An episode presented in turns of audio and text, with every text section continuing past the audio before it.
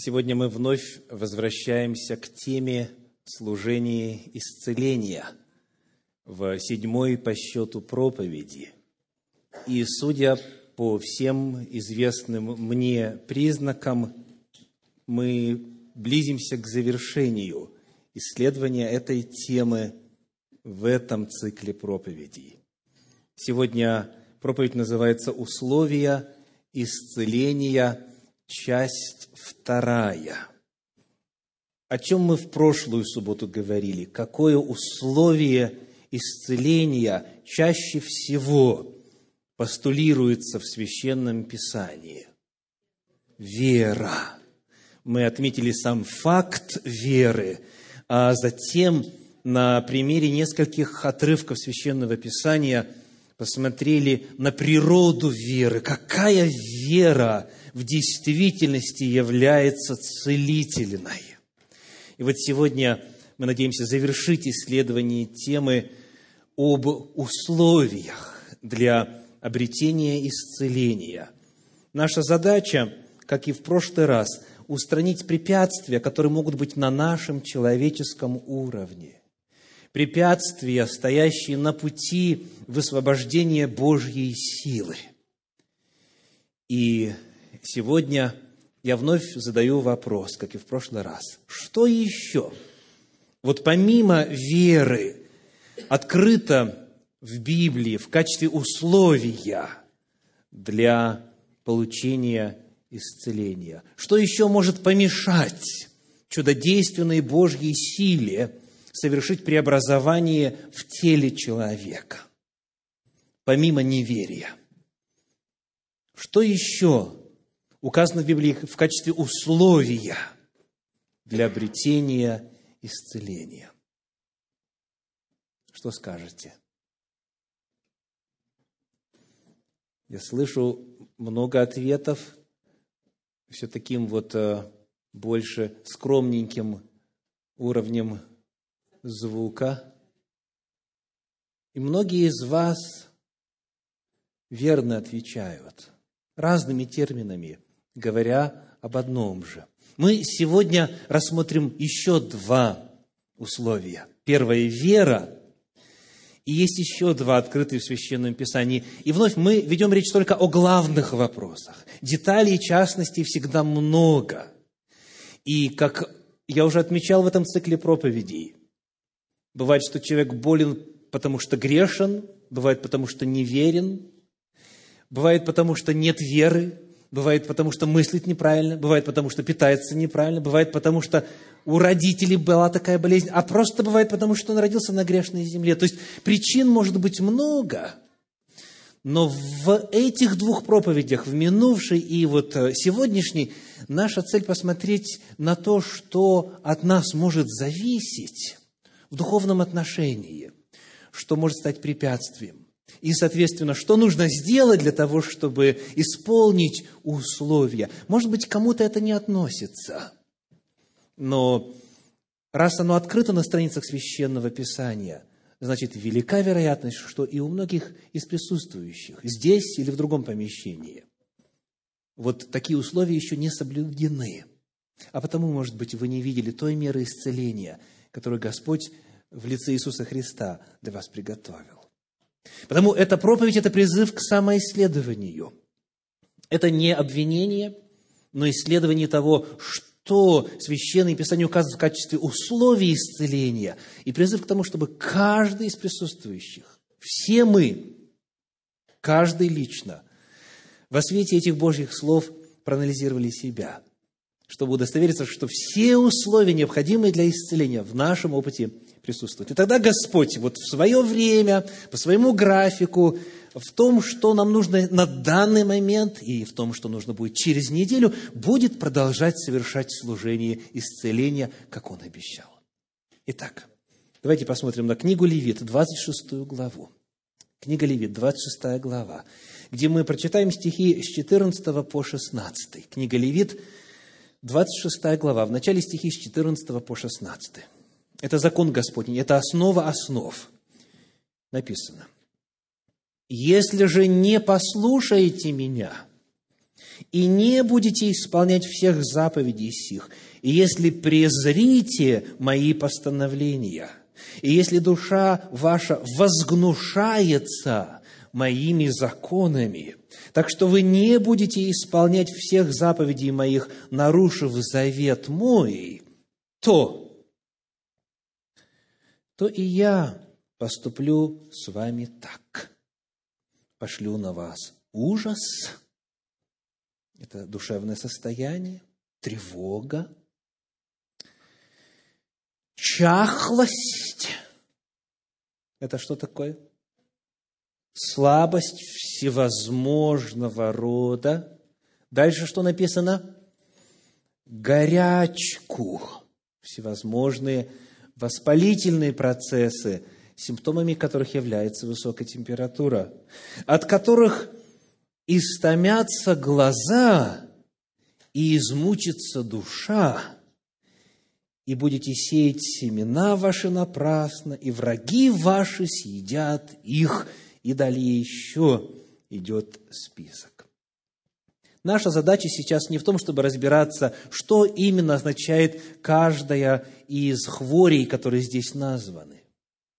Задача увидеть, что если человек нарушает законы Божьи, в особенности, когда он о них знает, вы обратили внимание на терминологию, если презрит душа ваша, если возгнушаетесь моими заповедями, то есть если будете грешить в осознанном формате, вот тогда в особенности, тогда придут болезни и душевные, и телесные. Но, но, читая дальше, мы доходим до стихов с 40 по 42, где написано, книга Левит, 26 глава, стихи с 40 по 42. Тогда признаются они в беззаконии своем и в беззаконии отцов своих, как они совершали преступления против меня и шли против меня, за что и я шел против них и ввел их в землю врагов их.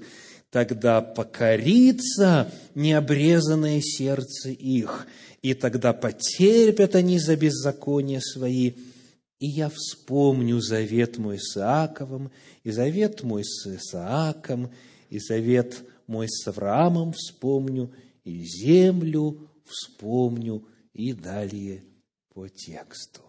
Что ожидает Господь от больных тревогой, ужасом, чахлостью, горячкою, и, как говорит 28 глава книги Второзакония, и иными болезнями, которых ты даже не знаешь. Вот что Бог ожидает от больных любой болезнью, если она была вызвана грехом? Что Бог ожидает?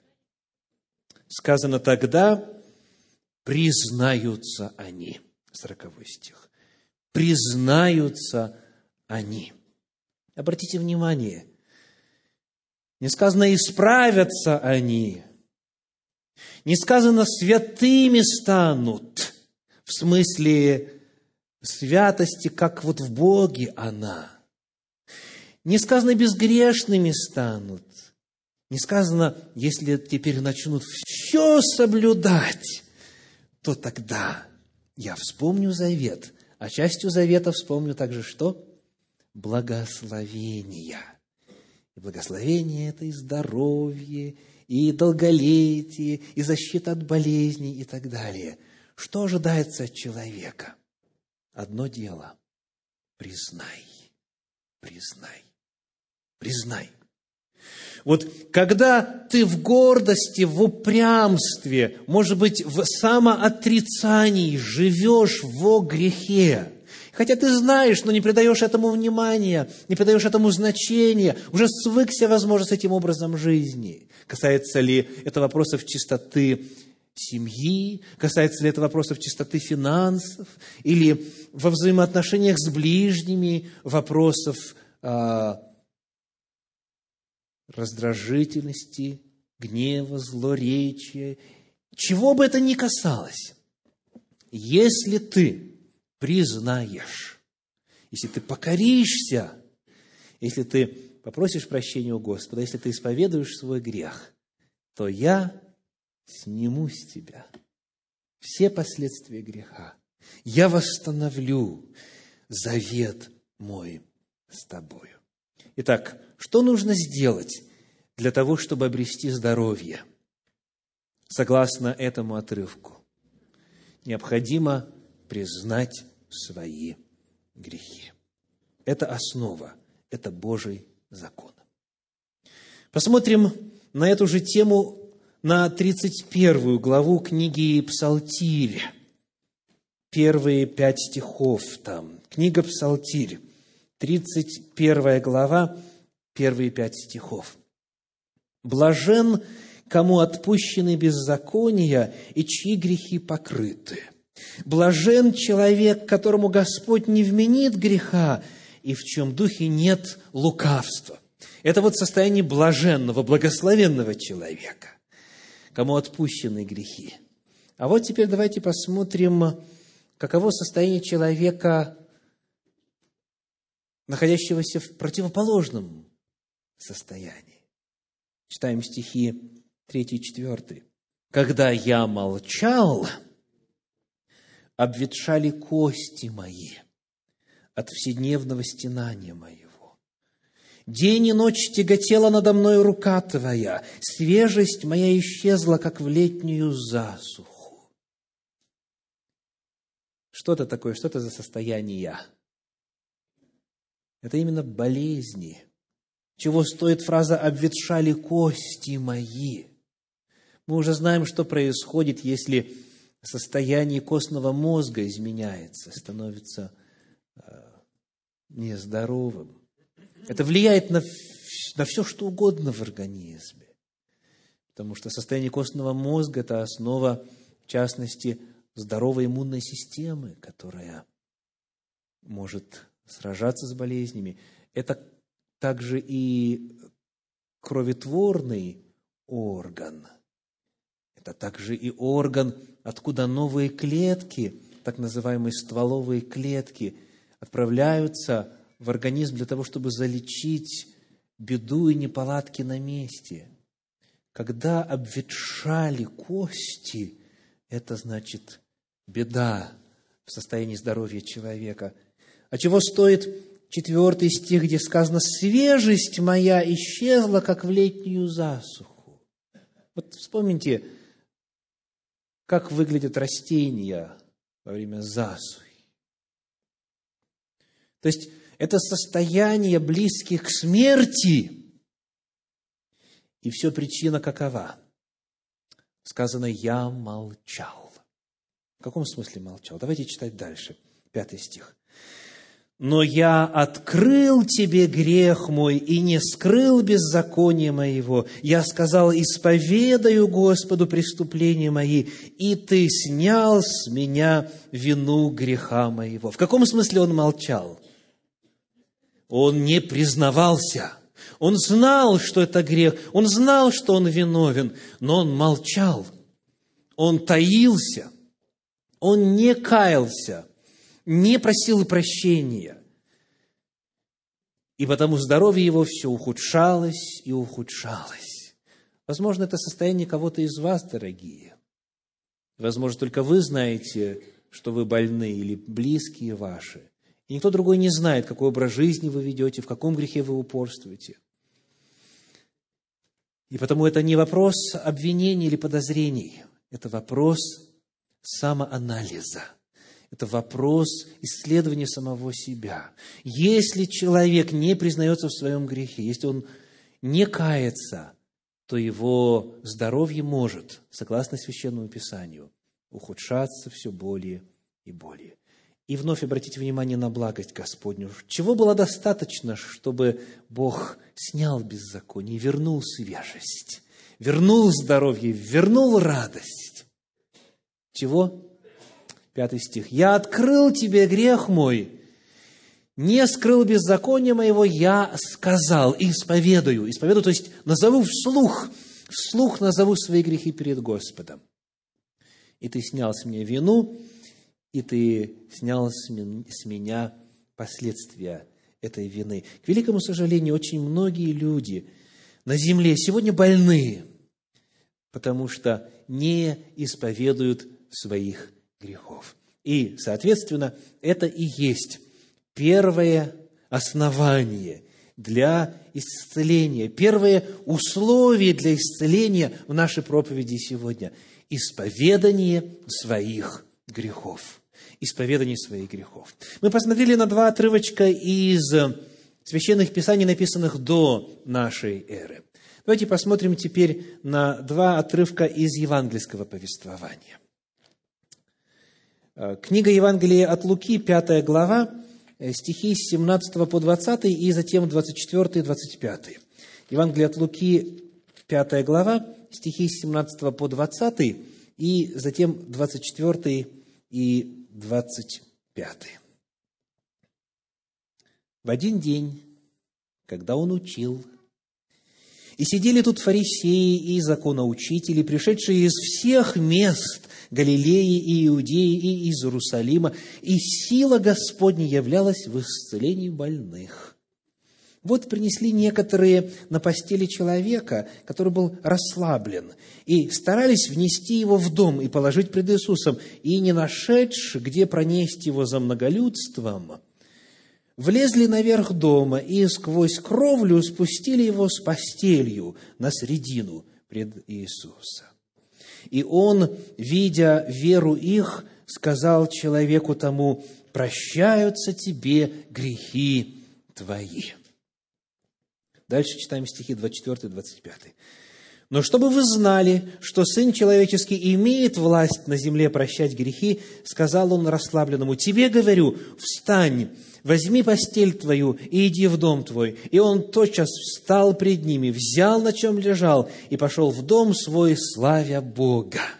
Чтобы этому человеку, расслабленному, парализованному, обрести исцеление, его нужно было вначале освободить от грехов.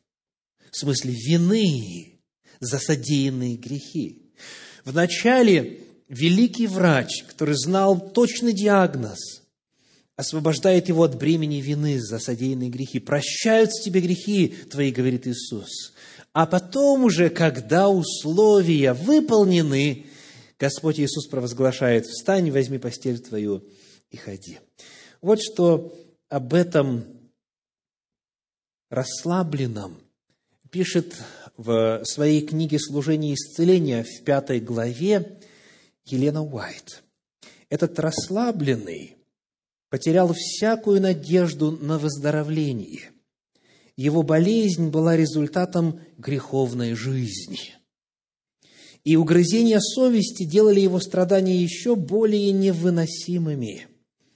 Спаситель глянул на скорбное выражение лица больного и встретил умоляющий взгляд человека, не сводившего с него своих глаз – он хорошо знал тоску этой обремененной души.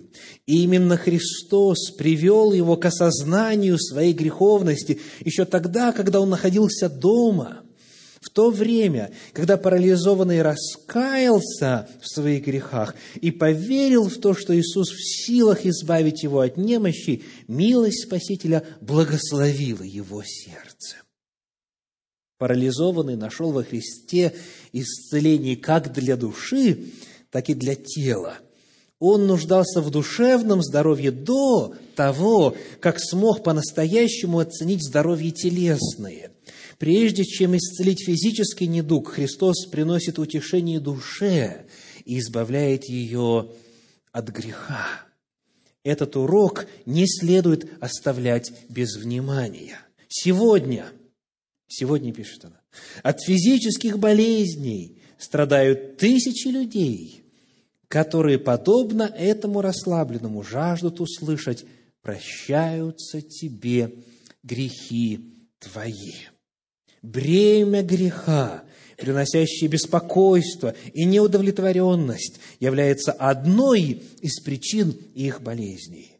Они не смогут найти облегчение до тех пор, пока не придут к целителю души – мир, который может дать только Он один, восстановит умственные силы и крепость тела. Еще один пример на страницах Священного Писания, который показывает, что некоторым прежде физического исцеления нужно обрести прощение грехов, поверить в Божью любовь, принять от Бога прощение.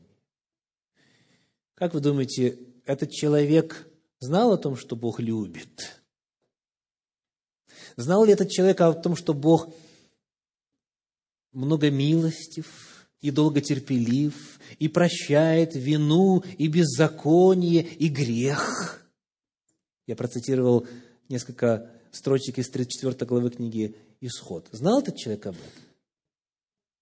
Обязательно знал, потому что мальчики в то время в народе Божьем наизусть Тору заучивали, начиная с четырехлетнего возраста. Он это знал. Он знал, каков Господь. Он знал Бога по священному Писанию. Как и многие сегодня, возможно, даже кто-то из вас, как многие сегодня в христианстве, как многие сегодня из числа верующих в Господа, в иных направлениях религиозных.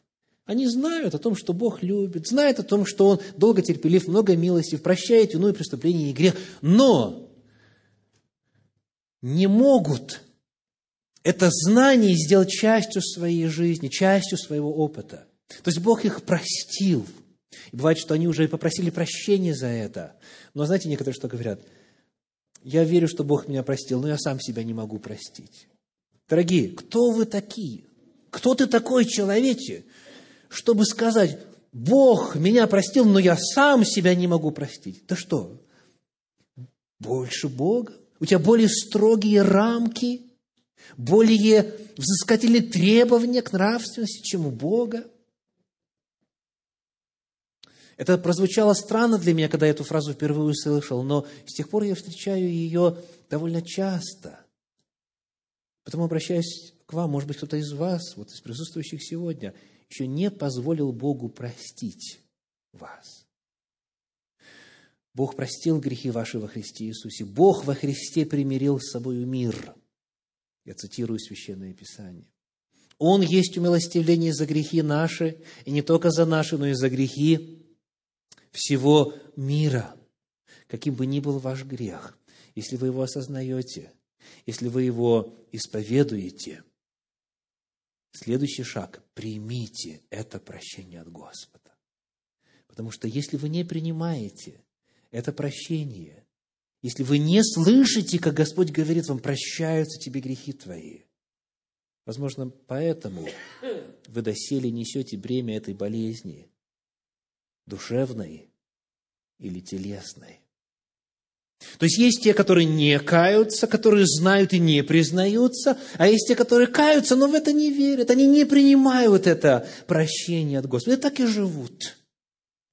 И потом снова волна а, вины, совести нахлынет, и они снова каются в том же самом, уже сотый раз. Не верят, не верят. Господь простил грехи во Христе Иисусе. Потому нужно это прощение принять. И, возможно, кто-то из вас сегодня, когда будет молиться перед сном или в иное время дня в своей тайной комнате, должен сказать Господу, я принимаю от Тебя прощение вот за этот и этот грех. После того, как вы исповедали его искренне, сожалея содеянным, принимайте от Господа его прощение. Потому что, принимая Его прощение, вы не только принимаете здоровье душевное, как результат, вдобавок к огромному чувству свободы и легкости в духовном отношении, вы можете одновременно с этим принять и исцеление физическое, исцеление тела вашего. Ну и последний пример из евангельского повествования на тему о том, насколько важно исповедание грехов и принятие Божьего прощения для обретения исцеления физического. Это книга Евангелия от Иоанна, 5 глава, стихи с 5 по 9, и затем 14. Евангелие от Иоанна, 5 глава, стихи с 5 по 9, и затем 14. Тут был человек, находившийся в болезни 38 лет – Иисус, увидев его лежащего и узнав, что он лежит уже долгое время, говорит ему, «Хочешь ли быть здоров?» Больной отвечал ему, «Так, Господи, но не имею человека, который опустил бы меня в купальню, когда возмутится вода. Когда же я прихожу, другой уже сходит прежде меня». Иисус говорит ему, «Встань, возьми постель твою и ходи».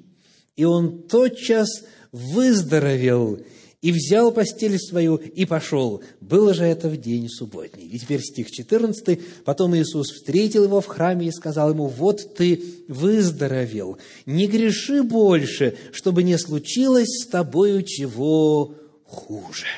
Так совершенно определенно, что была причина его 38-летнего недуга? Грех. Грехи. И именно это удерживало его там 38 лет. Возможно, кто-то из вас уже десятилетиями болеет. И, возможно, причина в каком-то грехе, который вы не исповедали – или не приняли исповедание, не приняли прощение от Бога на основании исповедания. Господь говорит, не греши больше, чтобы не случилось с тобою чего хуже. Грех может стать причиной болезни, соответственно, исповедание греха, признание греха, оставление греха приносит человеку исцеление. Об этом в той же книге «Служение и исцеления» на странице 228 написано так. «Тем больным, которые желают, чтобы молились о восстановлении их здоровья, следует разъяснить, что нарушение закона Божьего, как физического, так и духовного, является грехом.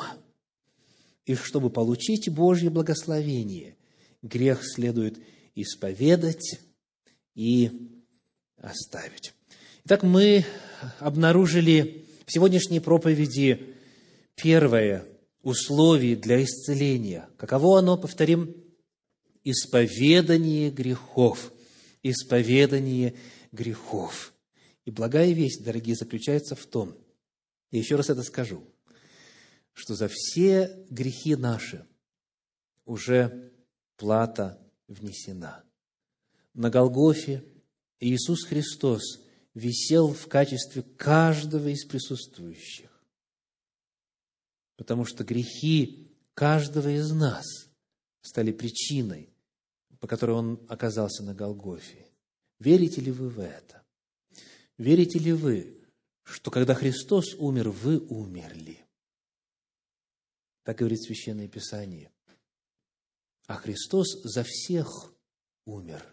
И если один умер за всех, значит, в нем все умерли. Потому для любого греха, каким бы страшным он ни был, есть прощение. Его нужно востребовать. Как? Искренне сожалея и вслух исповедав его пред Господом, признав его, назвав поименно и получив от Господа по вере прощение. Благая весть заключается в том, что все грехи уже искуплены – нужно вот впустить в сердце эту Божью любовь и принять ее, а с нею принять исцеление от грехов. Каков же второй ответ на вопрос о том, что еще может быть условием, что еще является условием для исцеления? в качестве подсказки. Мы с вами рассмотрели вертикаль. То, что соединяет Бога с человеком. То есть грехи, нарушения законов Божьих. Да? Теперь есть еще одна прямая. Это горизонталь. Это наши взаимоотношения друг с другом. Есть ли что-то, что может препятствовать исцелению что касается того, как мы относимся друг к другу. И какова ситуация, каково качество наших взаимоотношений. Есть? Есть, и Библия немало об этом говорит, в принципе, но и в частности применительно к состоянию здоровья. Итак, давайте почитаем один отрывочек из 58 главы книги пророка Исаии. Исаия 58 глава, стихи с 4 по 11. 58 глава, с 4 по 11. В целях экономии времени мы э, не будем читать весь отрывок к ряду. Я задам несколько вопросов. Если у вас Библия открыта, найдите, пожалуйста, в этом отрывке, в стихах с 4 по 11, 58 главы книги пророка Исаии. Найдите, где здесь говорится об исцелении. Где здесь говорится, в каком стихе, а точнее, в каких стихах здесь говорится об исцелении. Пожалуйста, кто найдет, дайте знать. 58 глава, стихи с 4 по 11. В каком стихе, ну вот видите, какой у нас оператор, благословенный от Господа муж, э, вот уже прям все вам показал. В восьмом стихе, давайте посмотрим, давайте посмотрим. Это первое место. Сказано, тогда откроется, как заря, свет твой, и исцеление твое скоро возрастет. То есть, человек быстро выздоровеет. Видите, это процесс скоро возрастет. Рост – это понятие, связанное э, с процессом во времени. Итак, придет исцеление. В каком еще стихе говорится о здоровье в этой главе? Ну, в качестве подсказки ниже восьмого, дальше восьмого. Кто нашел? В каком стихе? Спасибо большое. В действительности, в одиннадцатом стихе, давайте читать, 58, 11. «И будет Господь вождем твоим всегда, и во время засухи будет насыщать душу твою, и уточнять кости твои». Это вопрос состояния здоровья. «И уточнять кости твои. И ты будешь как напоенные водой усады, как источник, которого вода никогда не иссякает. Итак, в восьмом стихе и в одиннадцатом стихе говорится о здоровье. Сказано, что вот тогда вот то-то и то-то произойдет. Что произойдет? Исцеление возрастет, Господь будет уточнять кости твои. Когда? На каком условии? Здесь у нас есть целый ряд стихов, которые говорят о качестве наших взаимоотношений друг с другом, правда? Вначале приглашаю вас ответить на вопрос, вот по-прежнему смотря в текст вашей открытой Библии, или же приложения в смартфоне, или там где-нибудь в вашем планшете, или компьютере и так далее. Посмотрите в этом отрывке на стихи, которые говорят о том, что нам надо перестать делать, чтобы выздороветь, что нужно перестать делать. Помните, в первой главе книги пророка Исаии сказано, перестаньте делать зло. Это первый шаг. Что надо перестать делать? В каком стихе это написано? Начиная с четвертого. Вот вы поститесь для ссор и расприй, и для того, чтобы дерзкой рукой убить других. Вы не поститесь в это время так, чтобы голос ваш был услышан на высоте. То есть человек молится, просит, даже постится, а толку нету, ответа не получает. Из-за чего? Четвертый стих. Из-за ссор, распри, того, что бьешь других. То есть вот это надо оставить. Чтобы исцеление возросло, необходимо оставить ссоры, распри, разногласия и так далее. Что еще? Уже был назван девятый стих. Девятый стих, что еще надо оставить? Вторая половина девятого стиха. «Когда ты удалишь из среды твоей ермо, перестанешь поднимать перст и говорить оскорбительное. Вот еще что надо удалить. Скажите, есть ли у кого-нибудь из вас привычка поднимать перст? Что эта фраза будет означать? Нотации, да, вот нравоучают друг, вот, вот это надо, вот это, вот это у тебя неправильно, и то, и то, и еще и то тоже, да? Вот это надо прекратить делать.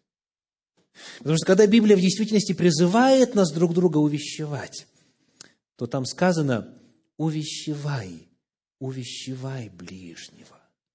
То есть это с любовью, с тактом, с нежностью. Говори, спасай душу от греха. Но не так вот, как вот здесь описано. Вот это надо оставить, поднимать перст. Дальше что? Говорить оскорбительное. Вы когда-нибудь участвовали в таком состязании? А моя фраза будет еще более оскорбительной. Участвовали?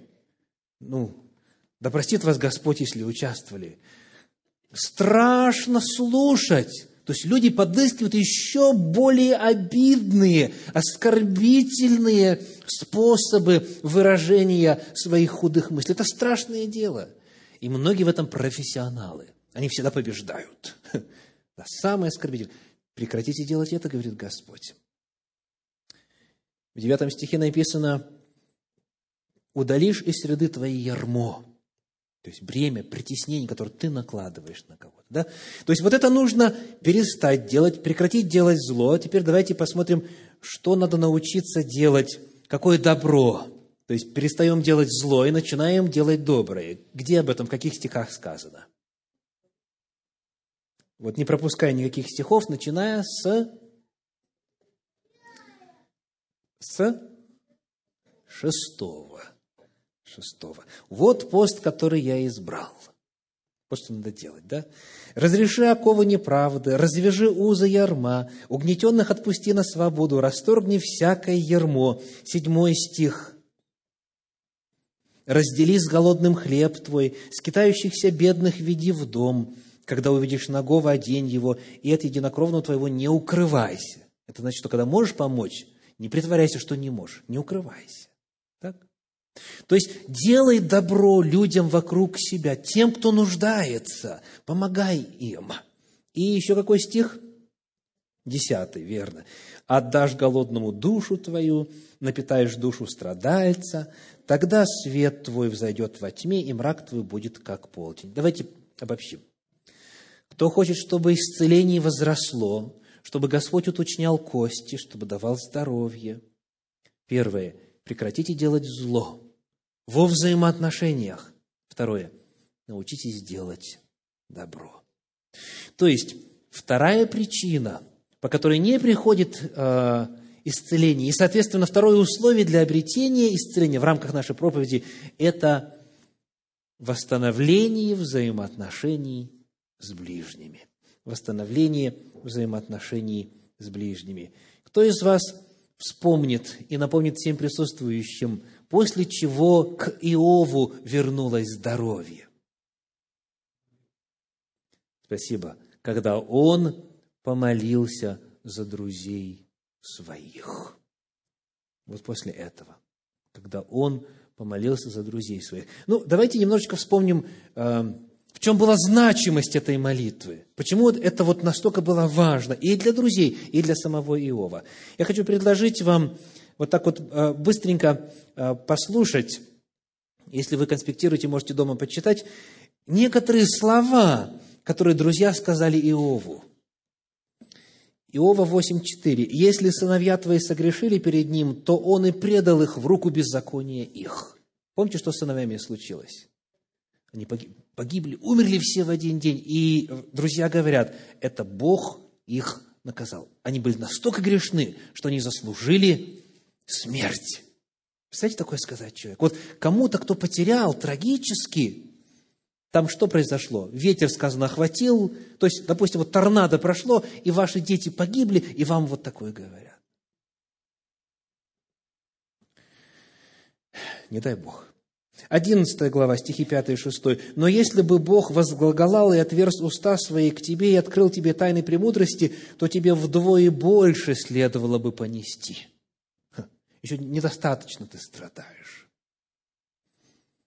Далее, 15 глава стихи 4 и 5. «Да ты отложил и страх, и за малость читаешь речь к Богу, нечестие твое настроило так уста твои, и ты избрал язык лукавых, 22 глава стихи с 5 по 11. «Верно, злоба твоя велика, и беззаконием твоим нет конца. Верно ты избрал, ты брал залоги от братьев твоих, и ни за что из полуногих снимал одежду». Утомленному жажду не подавал воды напиться, голодному отказывал в хлебе, а человеку сильному ты давал землю, и сыновитый селился на ней. Вдов ты отсылал ни с чем, и сирот оставлял с пустыми руками. Зато вокруг тебя петли, и возмутил тебя неожиданный ужас или тьма, в которой ты ничего не видишь, и множество вод покрыло тебя. Представляете? Вот это они говорят. больному человеку, страшной болезнью пораженному говорят, вот почему, потому что ты этого заслуживаешь. Как вы думаете, было ли Иову легко молиться за своих друзей? Но интересным образом Бог именно соединил и увязал молитву Иова за своих друзей и исцеление.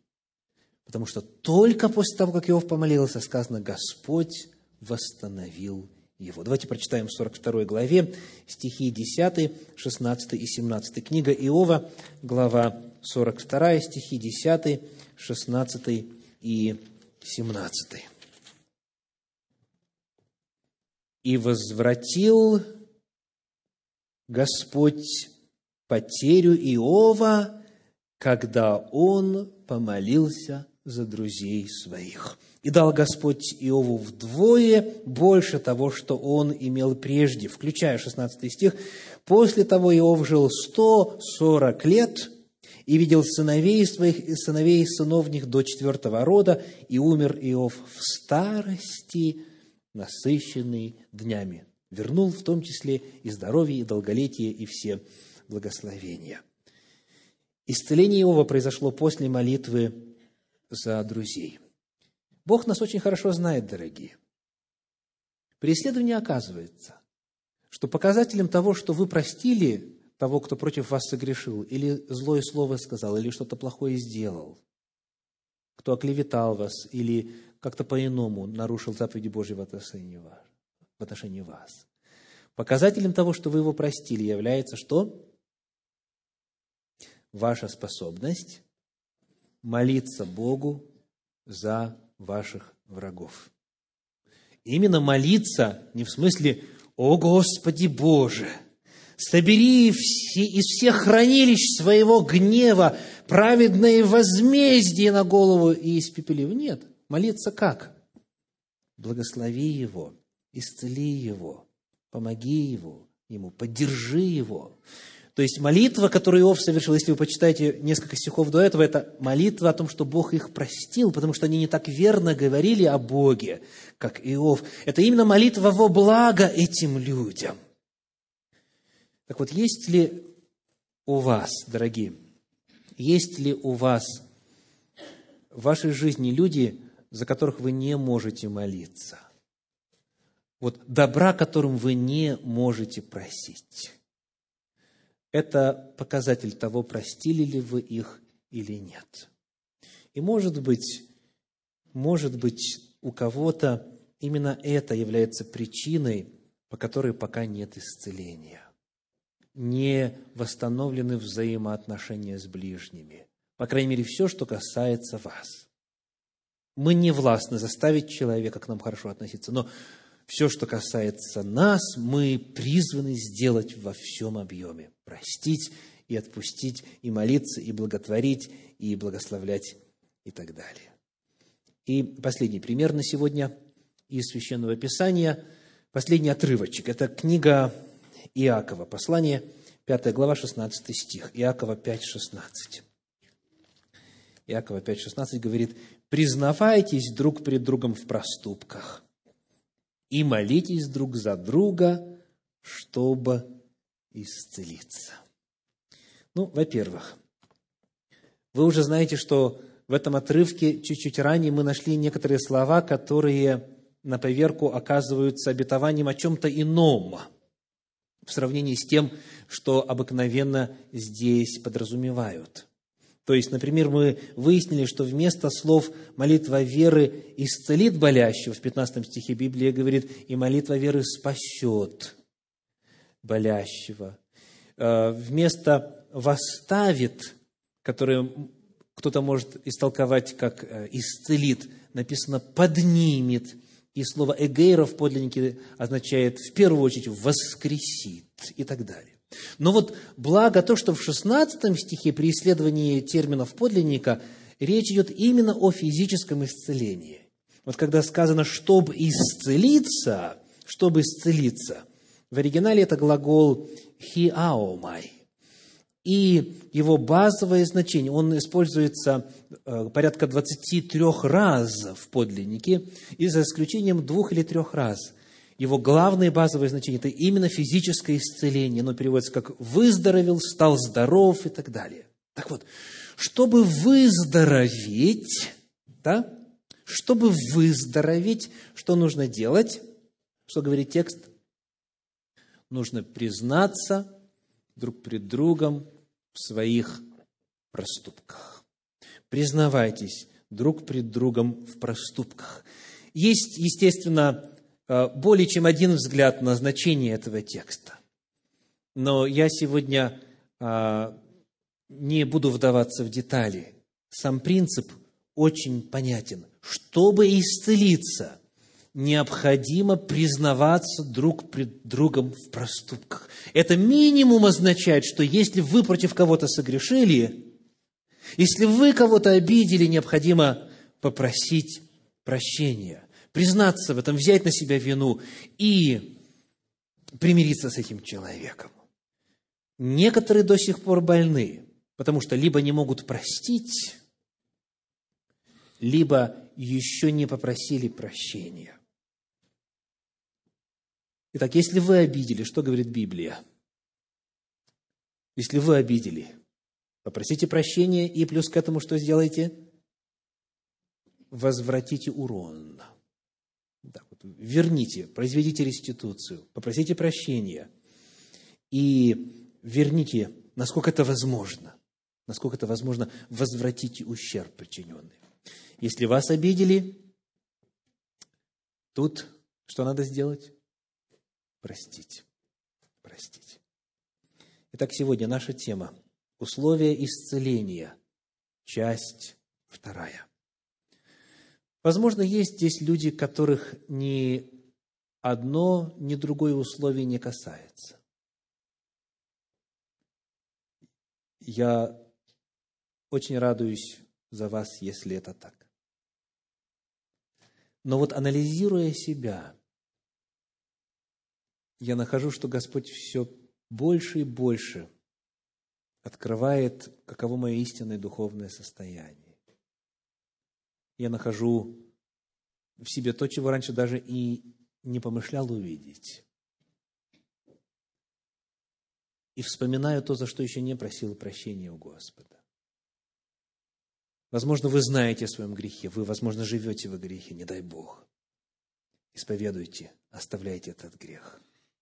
Если вы уже попросили прощения, примите, поверьте в это прощение. Если вы не в ладах с ближними, сделайте со своей стороны, что возможно, чтобы примириться. Простите или попросите прощения. Чтобы не мешать Богу вас исцелить. Да благословит Господь вас. Принять эти решения – кому какое нужно, и обрести новую меру исцеления. Аминь.